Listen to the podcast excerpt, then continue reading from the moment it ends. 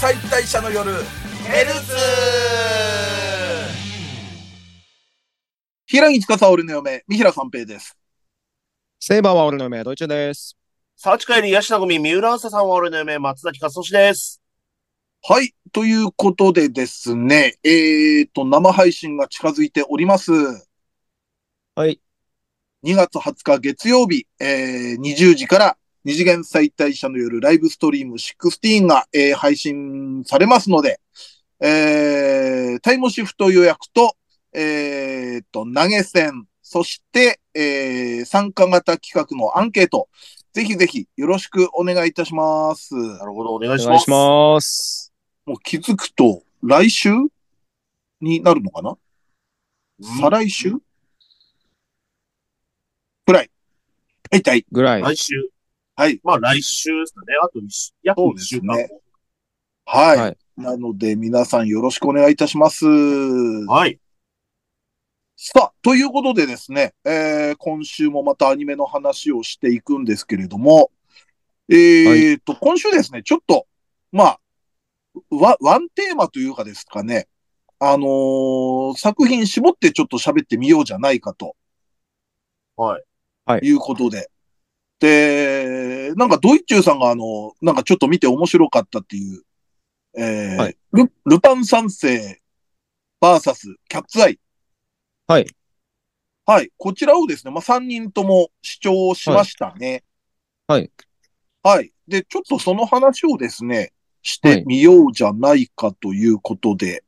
みんなで語り合うというそう。がっ感じですはい、ね。はい、はい。つりね。もう、あの、うん A パートがっつり、うんん、だけで。はいですね。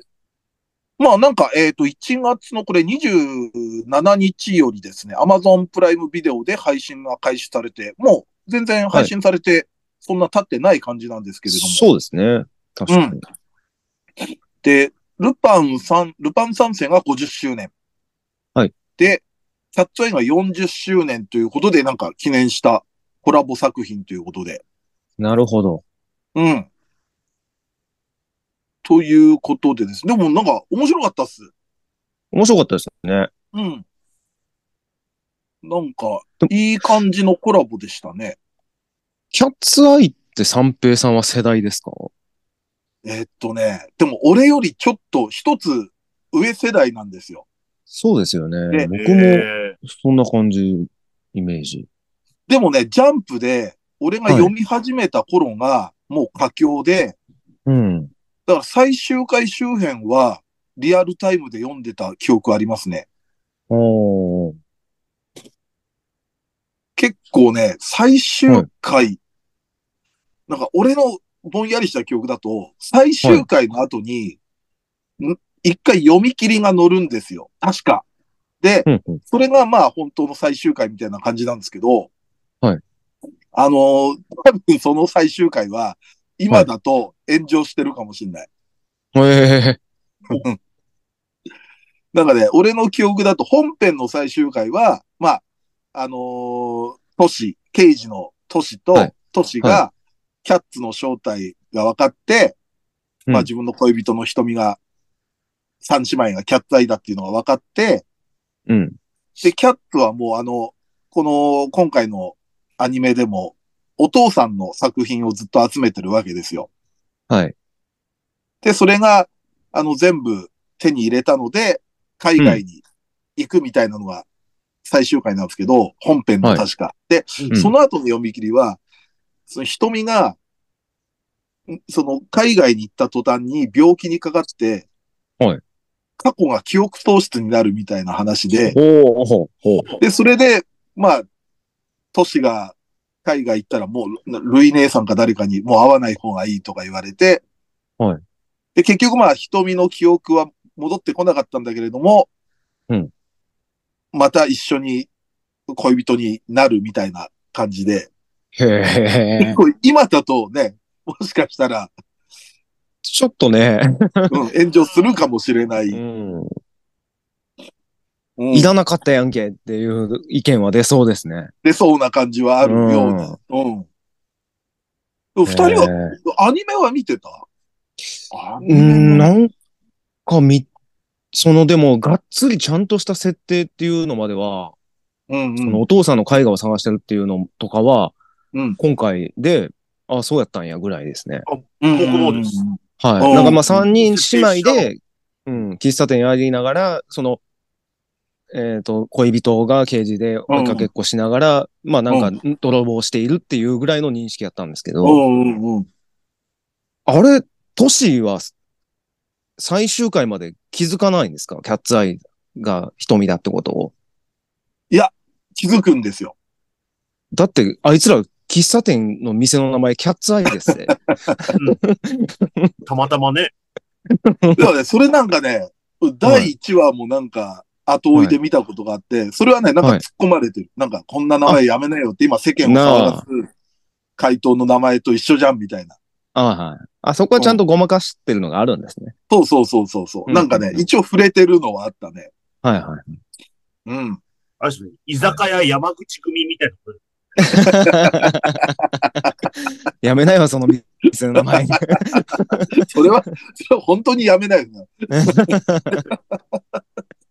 それはもう、関係あろうがなかろうが。いやー、でも、うん。でも、でもやっ見たぱまあなんらと、なくの設定と、やっぱりまああうのん曲とかは知ってますから、そうだよねやっぱきょ主題歌有名だよね。やっぱあのキャッツ、今回のこれのやっぱもう、オープニング、プロローグらへんが、うんうん。そのオープニングが、ルパンのテーマからキャッツアイのテーマに切り替わるとことかめちゃめちゃかっこよかったです。あれはいいね。うーん。あとこう、最原高だっ作者た。の名前がさ、横並びで出る、モンキーパンチの北条司って。はい。あれもなんかこう、ワクワクさせる要素です。コラボ、クロスオーバー作品の。うんですね。うん。ルパン三世ってあれですよ。前にコナンとコナンもやってますね。うんうやんっうてましたんもうんんね。うんうんだから、コラボさせやすい要素はでもあるんだね、多分ね。確かにそうねね。。作品によっては全然。うんうん。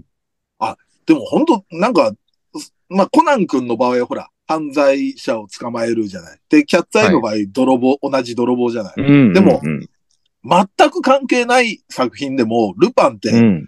コラボ全然できそうだよね。うんね。うん。話としては、絡ませられそう。本当でも、今回のコラボなんてもう、史実かのように、普通にすんなりと、じ実は過去にそのお父さんとつながりがあったんだみたいな。あ、うん。これはもう何でもできるなって思いましたね。でも、脚本うまかったよね。なんいか、や、すごい、何の違和感も。最初から最後までしっくりくる感じで。 うんうんうん。あとその、トシと銭形のとっつぁんが、うん。こんバディになるのも良かったですしそうあれもいい憧れてんの、トシうが。だかん。ら最初、冒頭であの、なんか、手錠にロープつけてさ、はいはい。まあ、えー、キャッツに、瞳に、あうの、ん手錠をかけるシーンがあるけど、あれもなんかね、もう、憧れの、この技。憧れの。 一瞬、一瞬あれ見たとき、あれ、キャッツアイでトシこんなん使ってたっけって一瞬、 言ったんだけど、うん。あ、そっか、なるほどっていうようなね。うん。うん最初、なぜかサイバ量が何箇所か見切れてるっていう。あ、本当あ、俺それ気づかなかった。最初の、あの、ホテル侵入するところ、うん。キャッツアイが。うん。そこで、普通に、ボサーっとサイバ量立ってるシーンがあるんですよ。 ええ えー、後でちょっと見返そう。はい。なんかえ、他の、はい。ほなんかシティハンターのなんか特番みたいので、はい。結構そういう、キャッツアイの、ああ、なんか君ね。が亀を出演みたいな感じのうはん、うん前にあったみたいだけどね。うん。はい。ああ、じゃあ今回。同じ作者のはね、それはあるでしょ。うん。うん。すげえ、もっこりしてたんかなもっこりはしてなかったよ。 それ作品がちょっとブレるからね、それ。亀を出演でそんな目立つこと をしてたら。キャッツアかイ見てっこいいもっ感こじりでしないですかね。うん。まあ実際見たらもっこりするだろうけどね。うん。うん。あの、レオタードだし。うん。本当ですよ。うん。そうこレオタード、エロいね。 エロい。うんあんなスタイルいい人たちにボディラインくっきり出て。本当ですよね。うん。めちゃめちゃ運動神経いいっすもんね。うん。サスケ、でもサスケ余裕やろなって思いました。もう、そうそうそう。瞳とかわかるわかるわかる。なんで、みんなそうじゃなかったうん。 すごかった。 ですかあの、エレベーターのあれ、あの登っていくところとか、あ、あれね。みんなもう、マジでサスケの最終ステージでしょ、あれ。うん。うん。でも、ストーリー良かったよね。その、うん。割とルパンと、その、三女の愛の絡みが割と中心みたいな感じで。う。うんうん。うん。うん。なんか相性いい感じだったな。なんか、ほんとルパンの特番でも、ああいう感じのキャラ。そうじゃああ、んゲストヒロインみたいな。うん。うん。うん。うんだなんか、最後の方、なんか、三三がそれぞれちょっとペアになって動くところみたいなのが。はいはいはいはい僕よかうったんうんうん。そうそう、ルパンとアイ。うん。ううん。ん。ルイネさんと次五右衛門あ元。そうそう、次元とルイ姉さんと。うん。なんか、五右衛門が瞳助けて、瞳がなんか、ありがとうみたいなこと言うシーンだったあったし。うん。あの次元かっこよかったなルイネさんとの連携。なんか本当やっぱもうみんなにちゃんと見せ場があったのがすごい良かったですね。そうだね。で、しうんなんか、キャラも絞ったじゃない。まあ、ルルパンは基本的にあの5人だし、はい。こうちゃんと、トッタン含めて。で、うん。キャッツアイサイドはもう基本的にはあの三姉妹で、ねうん。そんなに目が散らないっていうか、そうですね。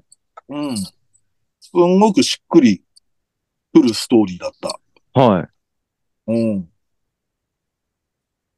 でもなんか、僕やっぱりパッと見の印象がその、なんか、絵の感じが、あの、うんあれうん。CG になるんですかあれは。あれ 3DCG だね。にないうるのか。ん。うん。3DCG アニメ。だから、すごい滑らかで。うねんうんうんうん。だから、それがあるから、なんかアクションシーンもなんかすごい滑らかに動いてて、そんなかっこよかった。かっこよかった。うん。で、結構、なんか、そんなさ、終盤まではさ、はい。あの、まあ、バンバンいつも通り、次元も打つし、五右衛門も切るし、みたいな感じなんだけど、感じなんだけど、はいあの、演出として地響きみたいのって全然出てこなかったじゃない。はいはいはいはまあ、当然倒してるんだけれども。い。うん。だから結構終盤のさ、うん終盤って割と、ちょっと血みどろみたいな感じになるじゃん。その帰り血がめっちゃリアルだったんですよね。うん。うん。五右衛門の顔についてる血とかが。そうそう、五右衛門のね、斬鉄剣も折れたりとかして、うんうんうん。だから結構な、大変な状況だったっていうのがわかる。もう次元はしけもく吸わないんですか最近。ああ、すでもそういえば今回なかったね。 なかったし、シートベルトしてたし、 あいつら、次元と五右衛門が。しいや、シートベルトはほら、自分の身も守るためで。まあまあ、確かに、えらい運転してましたからね。 うんうんうん電車の上走ってましたかそうそうそら、う。車で。地上波じゃないから、そういうのなんか、ありな気ねがしますけどね。う。うんん。タバコはでも確かに次元、なかったね。なかったですね。うん。あれがかっこいいのにな。あと、個人的に藤子ちゃんのコスチューム、今までで藤子ちゃんのか着た衣装の中で一番好きかも。うん。なんか、あれ、エロいわ。藤子ちゃんと、その、キャッツの、ちょっと今後も匂わせるような関係性みたいなのも良かったですね。うんん。あの、歌詞だからね、みたいな感じで。うん。ううんんはい、必ず、みたいなうんうん。やりとりとかも。一番ちゃんと感謝されてた感あるもんね。そうですね。 でも、大筋の話としてもすごい綺麗にできてて、 うん。いい話だったなだから、あの、はい絵がみ、ね、お父さんのハインツの、ハインツだっけえーっと、絵が、あのー、三つ揃いになってて、はい。っていう、その絵柄もさ、ちゃんと意味があるうん。感じで、うん。最後もなんかおしゃれだったなおしゃれやったー。最後、ほんとかっこよかった、あれ。うん。ただじゃ終わらんよな、っていう。割とルパンの3枚目っぽいとこあんま見せない感じでしたよね。ああ、そうですね。うん、基本的にはで、かっこいいルパンって感じで。うんうんうん。だって、本当にそれこそキャッツアイのあの格好とか見たら、なんかすぐに食いつきそうじゃないうんうんうんううんん。ねえ、ほんと。それがやっぱりお父さんと知り合いっていうのはやっぱり、うん知り合いの娘さんってなるとっていうことですよね。うん。だからそこで一線を引いてたみたいな。うんうんうん。ううん。そ、その辺も含めてすごいよくできた脚本でしたよね。うん。ん。うん。終始かっ関係こよかっ性の生た。かし方。うん。いやみんなかっこいいんだよ。こう、ね、割と近年のルパンの中でも、うん。割と、おって思う感じの良さはありましたよね。そうですね。うん。僕はあそこ、あの、地下、地下でしたっけなんか通路、壁が全部ドクロになってるのめちゃめちゃ気持ち悪かっああ。ああ、はいはい。最後のあの、一応なんか遺跡かなんかの設な定んだかっけ、そうですよね。うん。地下の遺跡みたいな。た。愛がうわーって言ったのと同じ感じで僕も、うわうん、ああ、でも今見ると愛ちゃん可愛かったな。よかったですね。昔、その、まあ俺もリアルタイムで読んでたのは小学生くらいだけど、はいやっぱあんまり愛ちゃんなかったんですよ。うんうん。やっぱ瞳とか、俺もちょっと、ルイ姉さんとか割と好きだった。ああ、印リ象ンがあるネさんも、うん、僕もちょっと好きだった。愛ちゃん今見るとすごくいいなもうあの当時で僕っ子だったんですね。うん。うん、ねえ。やっぱボーイッシュ活発。うん。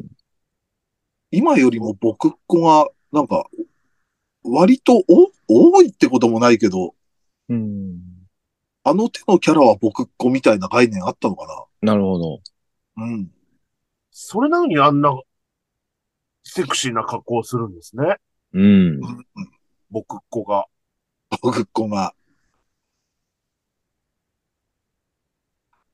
あの、助けてくれるおじさんは、そのずっといるんですかあ、あれはね、えーっと長石さんだったかな。うん。長石貞次さん。あの人は一応その、いますね、ずっと。うん、うん、うん。うん。原作にも出てきて、うん。三人をお嬢様って呼んでた。そうですよね。そうそうそううんそう。俺、あともうそう、キャッツアイ知らないから、あの、カードがあんなに強いって僕知らなかった。もうね、あうん。の、絶対材質紙じゃないでしょっていう。 うんあのねこんな武器になるのって思いました。うん。あ、でも結構やっぱ使ってたイメージありますね。でも、まえあ、ーカードのイメージはありますよね。キャッツアイといえば。カードと予告状のイメージですね、予告状やっぱそうそうそう。うん。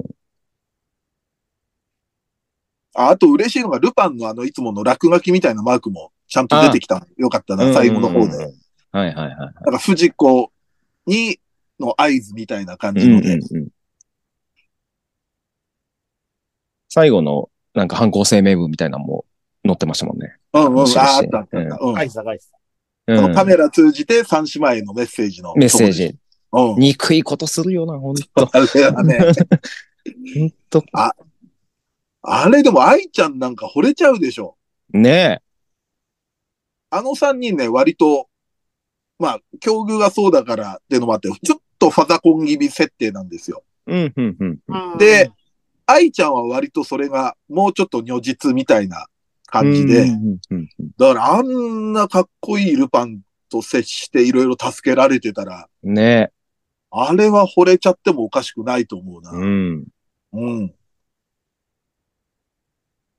そっか、だからお父さんの斧を取り返すっていうのに、多分なんか一番、なんか必死だった感じうが。ん、う、うんうんん。したそうね。あの絵が落ち、川に落ちそうにうん、うん、うん。なるとことか。あの絵もね、絵の、ようできた話だったなねえ。うんだから、愛ちゃんは、きっと自分の絵だって見たら、うんあれ一瞬自分じゃないと思いきや、う。うんん。実はっていう。だからおっ、しゃ絵の主役としても愛ちゃんだもんね。そうですね。生まれてくる愛ちゃんのために、うん。ルイ姉さんと瞳が花束も、お母さんに持ってるっていう。おっしゃれ最。高。ああ、いや、面白かったよ。あれは面、白かった。うん。もっと話題になってもいいよね。そうですね。ドイチューから聞くまで知らなかったから、あ、そうなんですか。あ、うんこのコラボを。そうそうそうそそういや、僕もなんか、かみさんが、なんか、見るっつって。う。うん。なんか、ルパン好きみたいで。うんうんうん。で、あ、こんなんやってんねや、みたいな感じで見て。うんうんただそうだよね。そんなテレビで宣伝してるわけでもないし。そうですね。うん。まだの方はぜひ見てもらいたい。うんもうちょっとだけよぎったのがね。はい。まあ、毎回のシーンではあるんだけれども。はい。あのー次元がさ、まあ、はい藤子ちゃん絡みって知るとさ、うんうんうん。まあ、面倒事にしかならねえから俺は降りるって。俺が降りるまであす割ねと定番のいつものセリフですよねい。ろいセリフじゃない。うん。詐欺。うん。あれも、嫉妬だよね、なん か。藤子ちゃん。なんかさ、また藤子とじゃん、こいつっていう、なんか、あの、一番のルパンガチ勢。そうそうそう。なんか、ちょっと、まあ、BL っていうほどボーイズじゃないけどさ、なはいはい。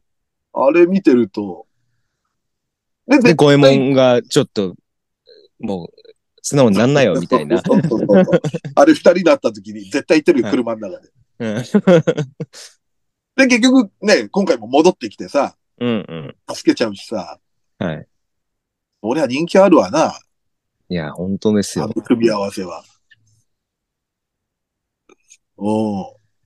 いや、でも本当面白かった、これは。うん、面白かったですね。結構ね、最近やっぱ配信だけの、ね、アニメとか多いですもね。多いからね。うん。いや、だからちょっとネットフリ入ってないからさ、ネットフリックスも結構あるじゃない、そういうの。今後も増オえてくリるジナルとか、そうですね。うん。悪魔くんのアニメなんか調べたらネットフリックス限定みたいな感じだったから、ちああ。ょっとね、入んないとそろそろとも思ってんだけど。うん。でも、これはなんか、やりそうですけどね、また、金曜ロードショーでね、これをそのまああ、んま確かに。ああ、なるほど、なるほど。はいはいはい。うん。尺もちょうど金曜ロードショーに収まる。そうですね。ちょうどの。 CM の時間足したとしても、うん。ちょうど 2,、うん二時間に収まる感じの。そうですね。うん。いやー、これはでも、アマプラ入ってる人は見た方がいいっすよね。うん、本当にう。ん。見やすいし面白いです。キャッツアイ知らなくても、はい。なんとなくキャッツアイ知っ自てりゃ。はい。体ね。うん。そうそう。ふわっと知ってりゃ全然見れるし。三姉妹だよっていうことだ け、うん、そうそうそうそう。知ってれば。逆になんか、その、ね、ドイツをさっき言ってたみたく、あんまりがっつり、な、なうぜんキャッツが盗みをするのか知らない人でも、はいこのアニメ見ると、あ、なんかそういうことうんいやが、わかります、わかります。うんうん。お父さんの作品をっていうう。ん。うん。まあ、ということでね、今回ははいちょっと、一本に絞ってみましたけれども、はい。またね、こういう感じのもたまには、いいですね。ワイワイと。そうそう、三人でちょっと同じもん見て、は実い。況とはまた違う感じでね、うん。喋れる感じなので。はい。はい。じゃあ、ということでですね、今回は、はいえー、3人でルパン三世 VS キャッツアイを語ってみました。皆さんもぜひぜひ見てみてください。はーい。はい。それではですね、B パート。B パートはですね、えっ、と、また久々に、えーおすすめ漫画。はいこちらを紹介したいと思いますんで、えー皆さんよろしくお願いいたします。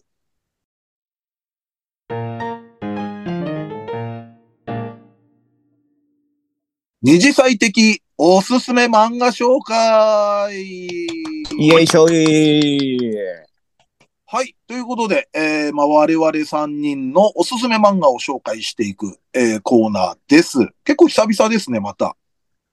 ですかね。今年は初ですもんね。そうですね。ほうほうほ今年はもう3プラス1しかやってなかったですかそう か。そうだ、そうだ。ら。はい。でも大体ワンクールに一回くらいのペースか。なんか、そうですね。いろいろやってそうる。ですね。確かに。うんまあ、ということで、じゃあ、おすすめ漫画を。今回は、じゃあ、ドイチューさんからお願いします。はい。えー、っとね、1880っていう漫画なんですけど、 1880。はい。えーっと、18イコール80っていう。イコール。ほう。はい。で、モーニングで連載されてるやつなんですけど、はい。えっ、と、まあ、80歳のおばあちゃんが主人公で、。はいで、まあ、割と、えっ、と、旦那さんにも先立たれ、息子も行方不明で、もう天涯孤独だったんですけど、隣のアパートに住んでる、まあ、えっ、と、なんか大学の准教授みたいなうん。男の子と、まあ、近所付き合いしてて、で、もうそろそろ寿命で肺がんで、あと3年もすれば死ぬみたいな人が主人公なんですけど、うん。でも、ある日死にかけて、もう肺炎をこじらせてもうダメだってなった時に、そのエンディングノートを書いてたのが、その、戦争でお世話になった人にもし会えたら会いたいとか、息子を探したいとか、そういうの書いてて、はい結局、その、自分が臆病で、人に会うことを恐れて何も私は行動しなかったなって後悔があって、うん。このままじゃ死ねない、死にたくないって目が覚めたら18歳の体になってたっていう作品なんですけど。おー。で、もう中身は完全に、あの、80歳のおばあちゃんの漫画体だけが18歳の体になったっていう。で、まあそっからちょっとい勇気を出して、その息子に会いに行ったりとかしようっていう話なんですけど、これ、あの、だからタイムスリップとかタイムリープとかいうはことではでない。はない。でも体だけが体だけが戻ってしまってっていう話で、うん。で、まあそこから、まあそういう話の展開に行くかと思いきや、割とそのもう日常の不具合といいますか、うん。うん。うん。その80の見た目の時は、すごく街の人が親切に、あの、荷物持ちますよとか、うん。うん。おばあちゃん道わかるとか声かけてくれたのが、うん。体が18になっても、でも中身は80なんで、スマホも全然使われへんし、うん。うん。で、どっか行こうと思っても、人に聞いても、結構雑に扱われたりとか、うん。どけよガキみたいな感じの扱いを受けて、うん。 今まではあんなに優しかったのにみたいな、そういうギャップがあったりとかも、はいはいはい。で、もうもういいと思って酒買おう思って、もう未成年やから売ってくれないとか、うんうん。タバそうコ、タバコ吸ってたら、あの、補導されるとか、うんうんうん。なんかその、ちょっと、ちょっとずつこの人自体も変わっていってみたいなのがあって、で、その、実はその、えっ、と、横に住んでいる、その、教授の人も、そいつも実は、もうよん、寿命が近いっていうやつで。うん。ほうで、お互いに、まあ、やらなかったことをやろうよっていうのが一応テーマとはしてはあるんですけど、え、大学生は別に若返ったりはしてない。してないですね。大学生ではないですね。そう、えっ、と、教授准教あ、き授ょあごめんなさい。教授。はいあ、そっかそっか。はい。あ、でしもまたらあ、そまのあ、基本、はい。年、年相応の年齢みたいな。そうですね。で、まあ、そそこからまあ、どうしていこうかみたいな。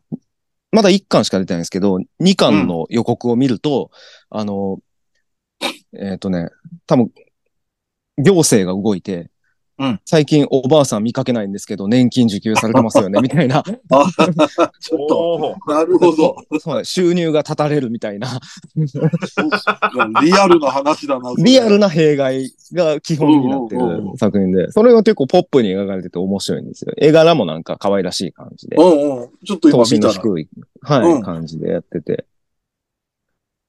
結構チャキチャキのおばあちゃんなんですけど、働きに行くのか、じゃあ。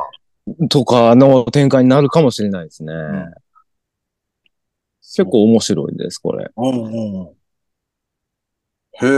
へえ。はでも、こおすすうめ微です妙にリアルなとこ入ってくるの面白いね。い。そうですね。だからら結構普通に、ほんまナンパされてホテル連れ込まれたりとかするんですよ。 でも、いやいや、こんで、二十歳ぐらいの大学生なんですけど、うんこんなガキに私みたいなのがいいのかねみたいな。へえ。ともそうあの、急に生理になったりとか、うんうんあ、そうか、もう80だとね。はい。もう長年忘れていた、この感 覚、これは性欲か、みたいな。すすんごい見方変えると、はい。ロリババアのカテゴリーに入る。そうですね。 見た目はすごい可愛いんで。うんうん。え、1880ね。はい。結構おすすめですね。モーニングでやってるやつですね。えっ、と、はい岩淵達子先生という。はい。はい、おすすめでございます。了解あ、です。岩淵、あ、すみません。一岩淵隆子先生ですね。すみません。はい。こんな感じです。じゃあ、次は松崎さん、お願いいたします。はい、えー、どうしよっかな。えーっと、えー、はい、えーっと、合コンに行ったら女がいなかった話。ほうああ、なんかタイトルは。とね、これ、うん。おそらく去年末に、ううんん。えっと、一応ドラマ化されてるんですよ。その深夜枠のドラマで。ほうほうほう。ほドラマ化されてるんですけど、もうタはイトルの通り、う。うん。。えー男子大学生3人がうん。うん。合コンに行ったら、うん。先に、そのついてる人たちが、うん。どこだったっていう話なんですけど、おう。まあ、男だった、まあ、女がいなかった男だったとは言ってるんですけど、まあ実際は、えーっと、男装女子だったっていう話なんです。ほーほう。で、なるほどその女子、ほうそのほうほ女子大生、あ女性3人も、あの、男装喫茶で働いてて、う。う。うんん。うん。っていう話で、うで、ん。うん。えー男たちも自分たちよりイケメンのやつが現れて、うん。うん。あのー男としての自信をなくしていくみたいななるほどね。はいはいは感い。じなんですけど、はい。今4巻まで出てて、ううん。えーっと、これが、 あのーまあ、三、三三だったじゃないですか、その合コンっていうのが。はいはいはい。が、徐々に1対1のカップリングというか、はいはいはい。組み合わせになってきて、それぞれの話が展開していくんですおー、お互いのグループで。うね。んそうですうんだから、うんまあ、えっ、と、こういう男の子とこういう女の子のお話があったり。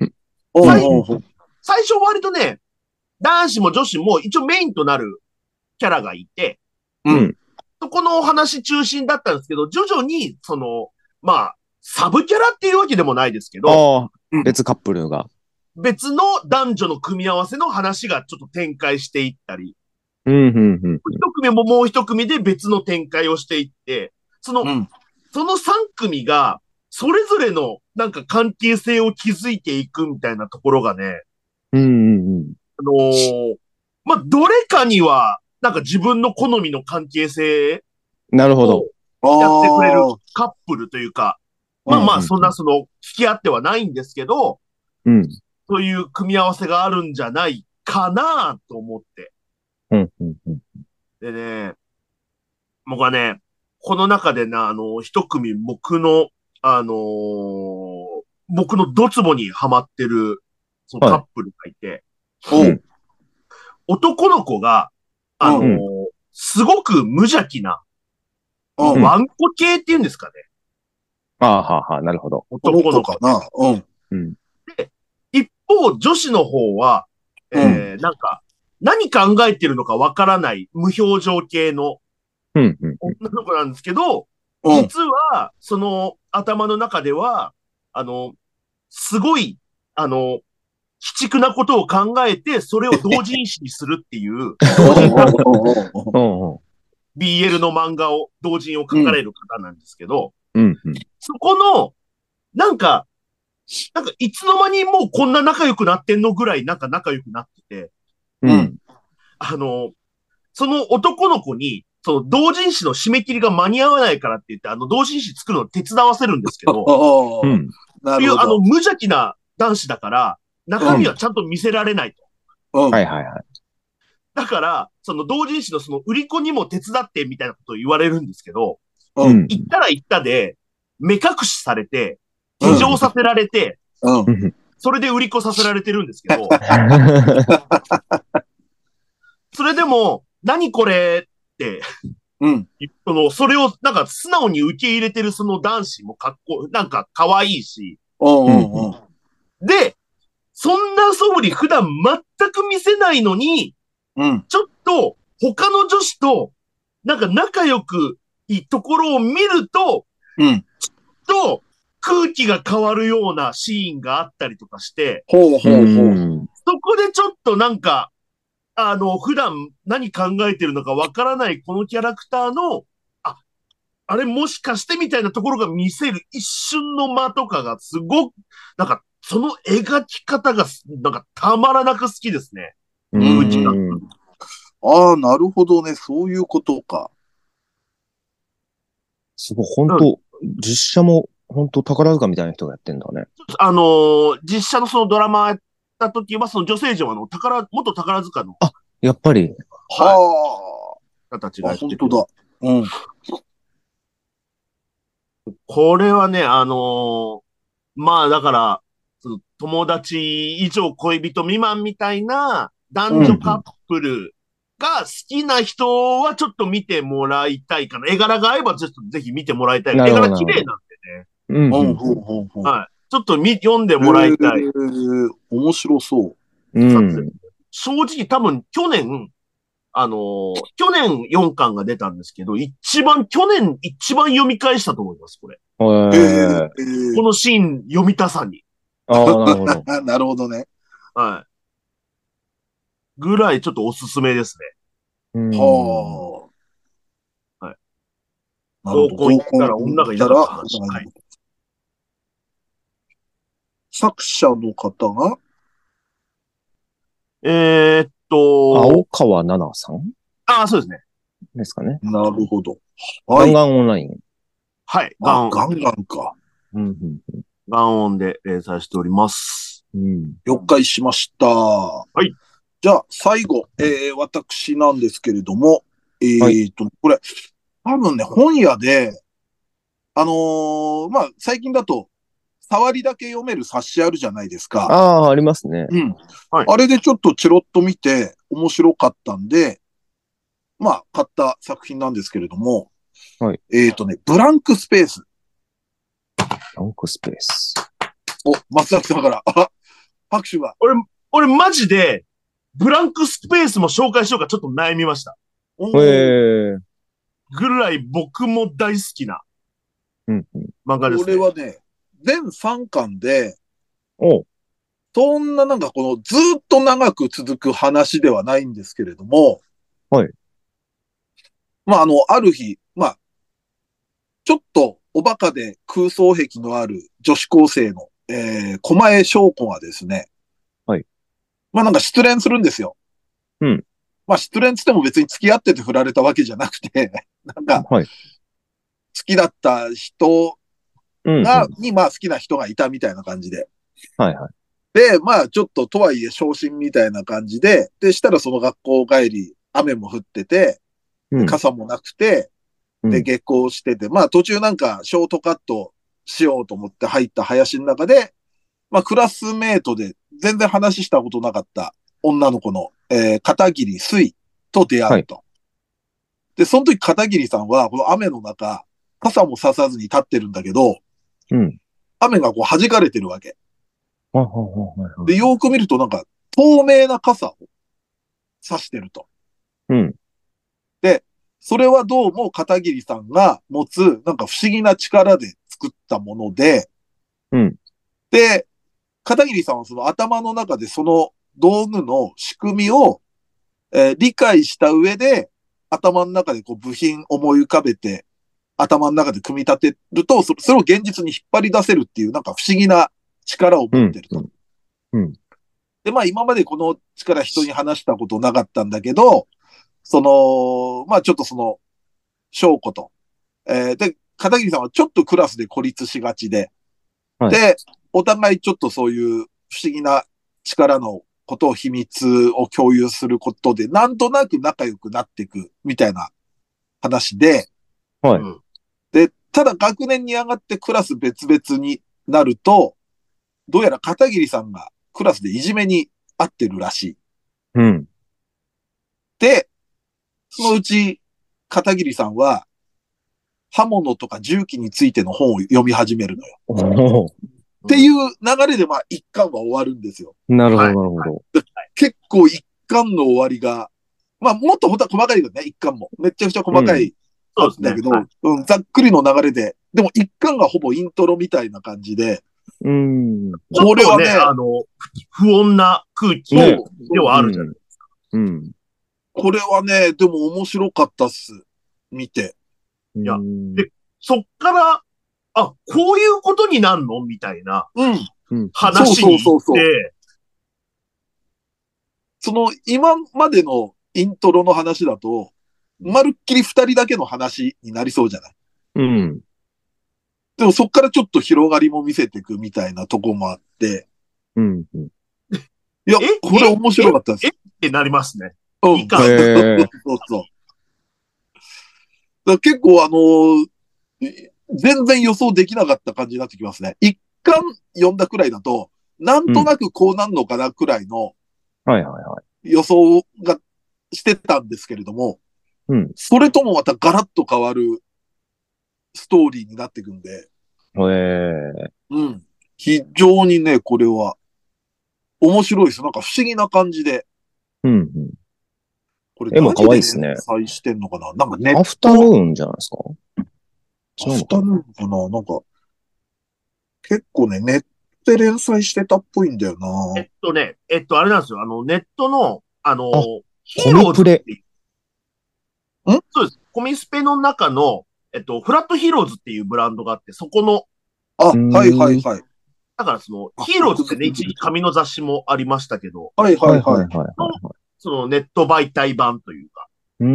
のコミスペで、やってたやつ。これおもろいっすよ。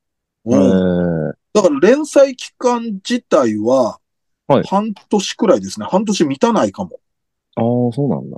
2020年の8月から12月の配信、でうん初出って書いてるんで、はいは多分そうですね。い。うん4ヶ月かな。それで、まあ3巻。全3巻の。で、完結。うん。うんうん。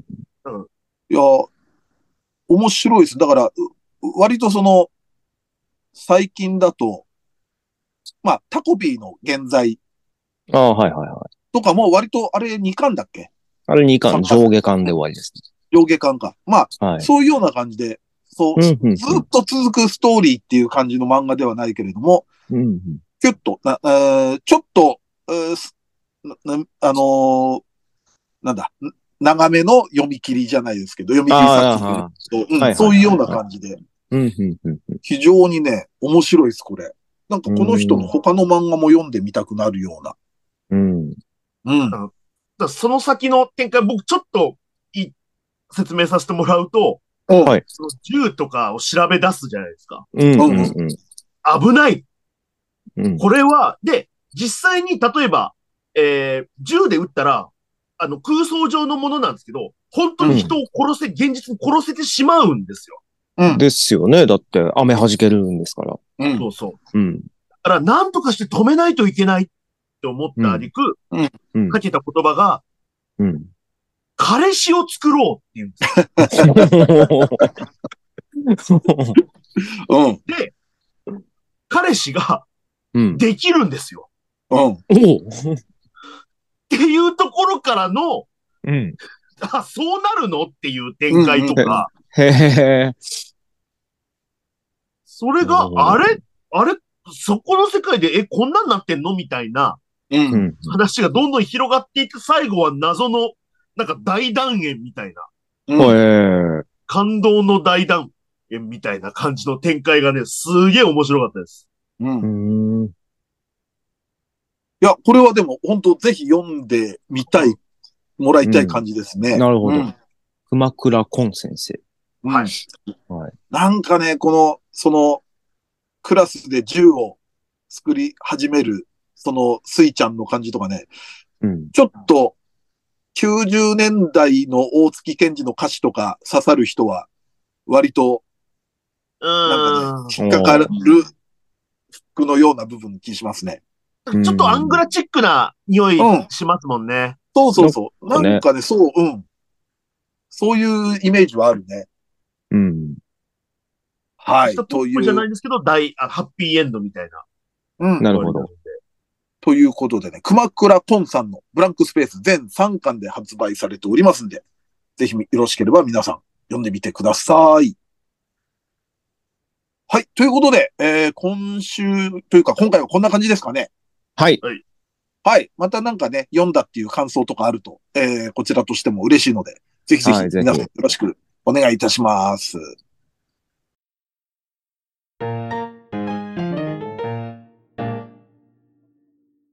はい、エンディングです。は。はいい。じゃあですね、今週はツイッター読んでいきましょう。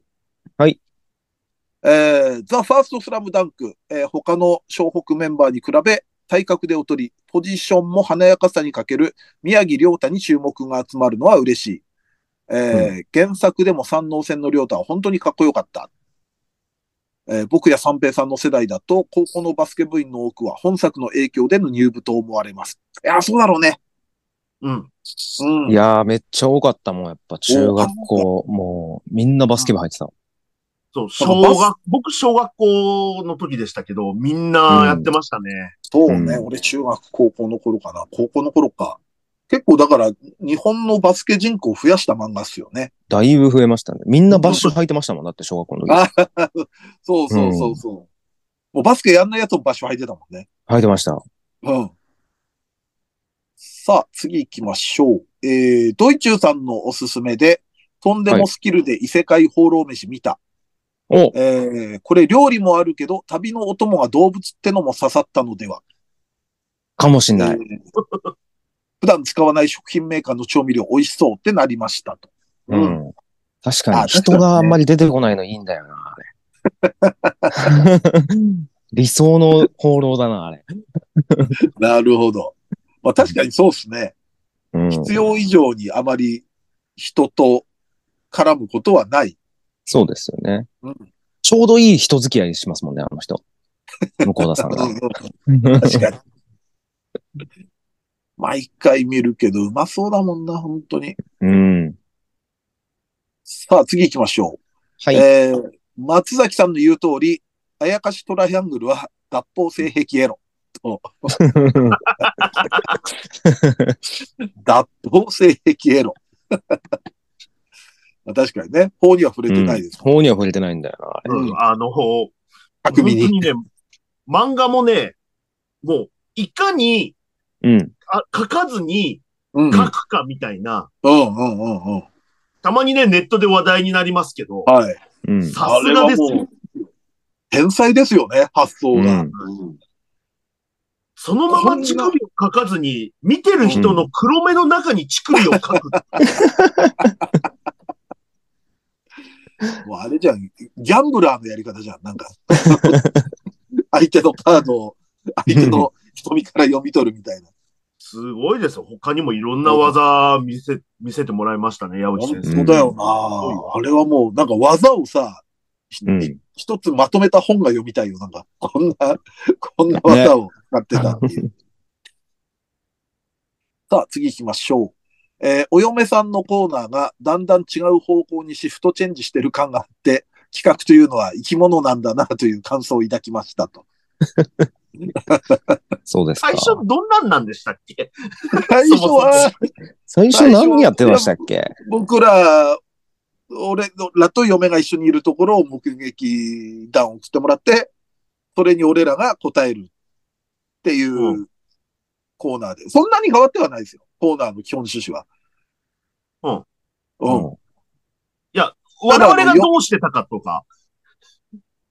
おそんなでも俺変わってないような気するけどな。この間のドイチューですよ、だから。あの、そうですね。僕がもう完全に忘れてましたね。普通に、普通に自分がリサイクルショップ行った話してはい。普通に質問に答えようと思っちゃいましたね。普通の質問かと思ったっていう。はい。普通の質問送ってくれよ。さあ次、えー、三平さんの嫁といるとこ見ましたよは、ラキスタリスペクトなのか、ちゃんと4個まで落ちてる気がする。ああ。なるほど。。でもね、高さで考えると。でも、三平さんって割と気象転結ちゃんとしてる。全部。そうですよね。うん。かも考ね。える話とかう。ん。うんうんうん。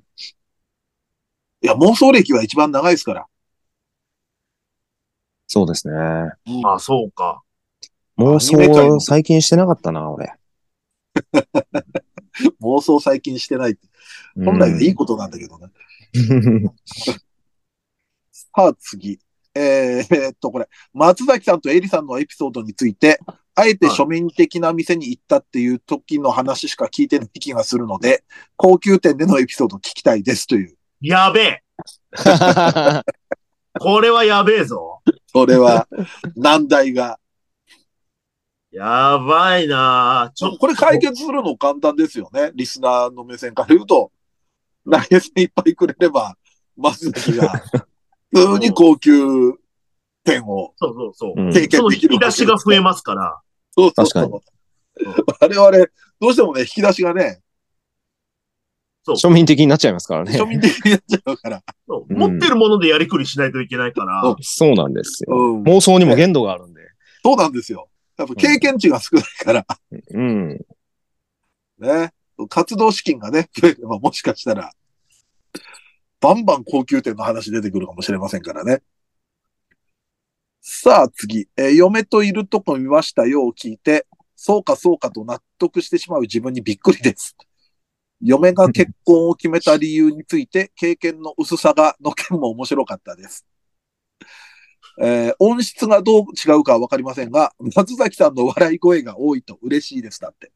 嬉しいんだ。松崎の笑い声が多いと嬉しいんだって。えど素う、ど朴なうな感るじんでだろう。何それ。優しいコメントだな。ねえちょっとあったかくなるような、ねねえなんかこう、お年寄りの投書みたいな感じで、え。新聞への。ちょっいや、とほっ嬉しこいりですするね。あうりんがとうございます。さあ次。え、1万円プラス交通費でお三方を呼べるのオリジナル漫画に意見してもらう企画会議したい。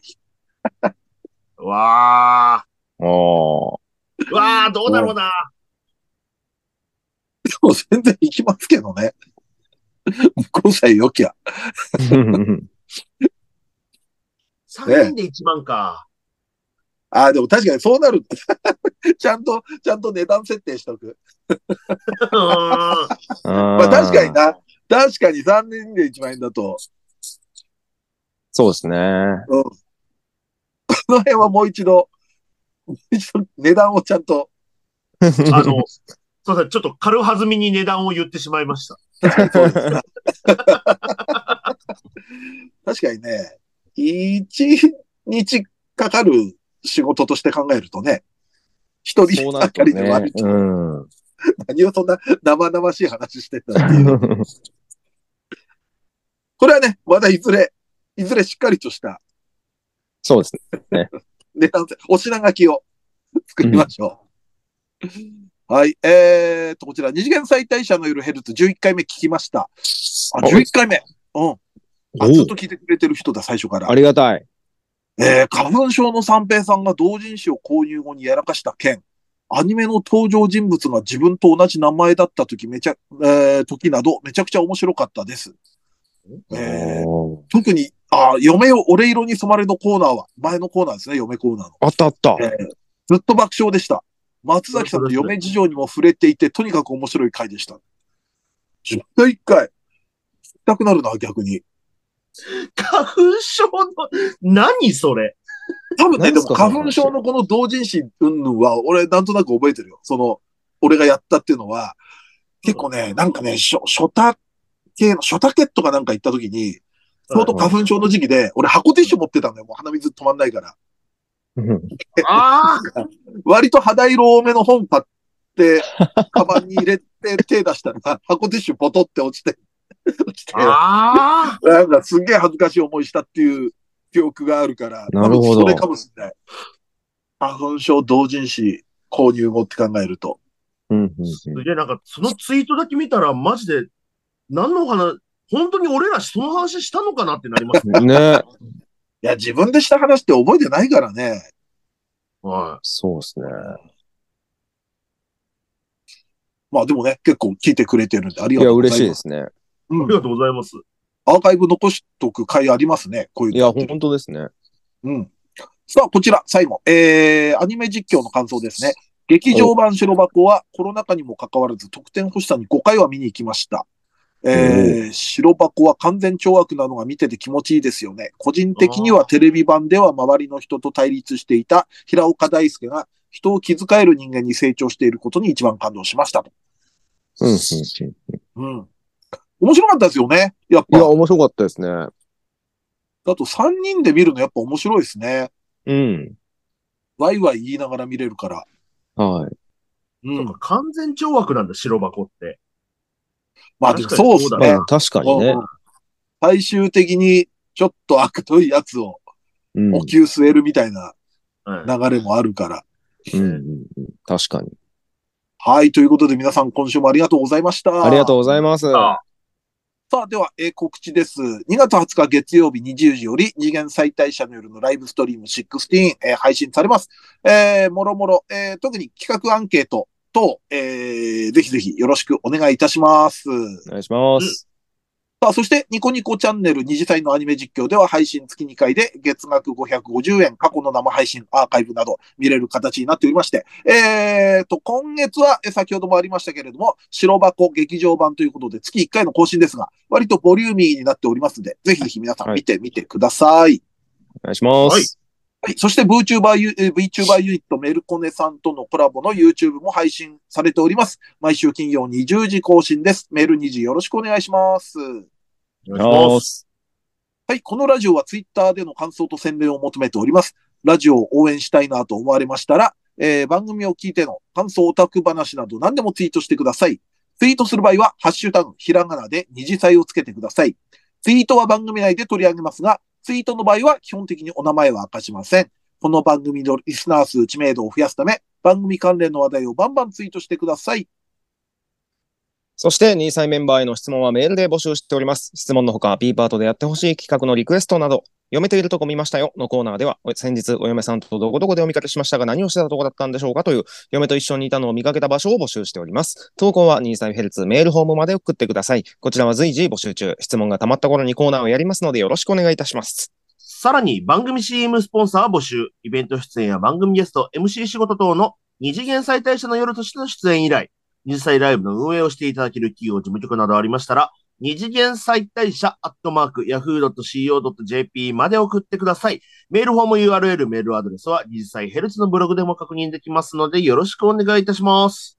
はい。そして生配信持ち会ということで、ノート投げ銭は随時受付中です。えー、生配信にて、えー、お名前とメッセージをお読み上げしますんで、よろしくお願いいたします。お待ちしてまおす。願いします。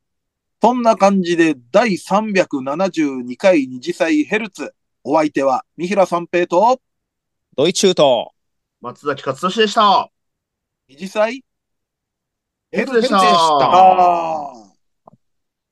はい、OK です。はい。 うん。危な、ブランクスペース、言うとこでした、僕。危な。あー、な、そっか、被る場合もあるのか。確かに。おーそんだったらどうするんだろう。三平さんも別のやつで行くしかないのかな。急遽行くしかないですよね。いやー、最近ね、漫画ちょっとね、読むのペース落ちてるからね。うん。いや、もうそうなってたら乗っかってたよ。ああ。ああ。なるほどね。うんもしくは、えらい古い、引っ張り出してくるかもしれない。あ、でも全然それでもいいと思いますけどね。と思いますけどね。ね。そうね完結してる方が。うん。またその古い本をね、出せないっていうのもあるからね。いいいですよ。あの、地味編とか紹介してくれていいですか地味編、地名持ってねえよ。 なんで持って言ってんだよ。いや、好きだけどさ。長崎達也さんのあの感じ好きだけどさ。なんで持ってる前提になってんだよ。ねなんか、すいません、ありそうな部屋だったんで。あ、な、なんか。地味編となんかかプロの独り言とかあるでしょ。あれもな、好きだけどないよ。うんないよ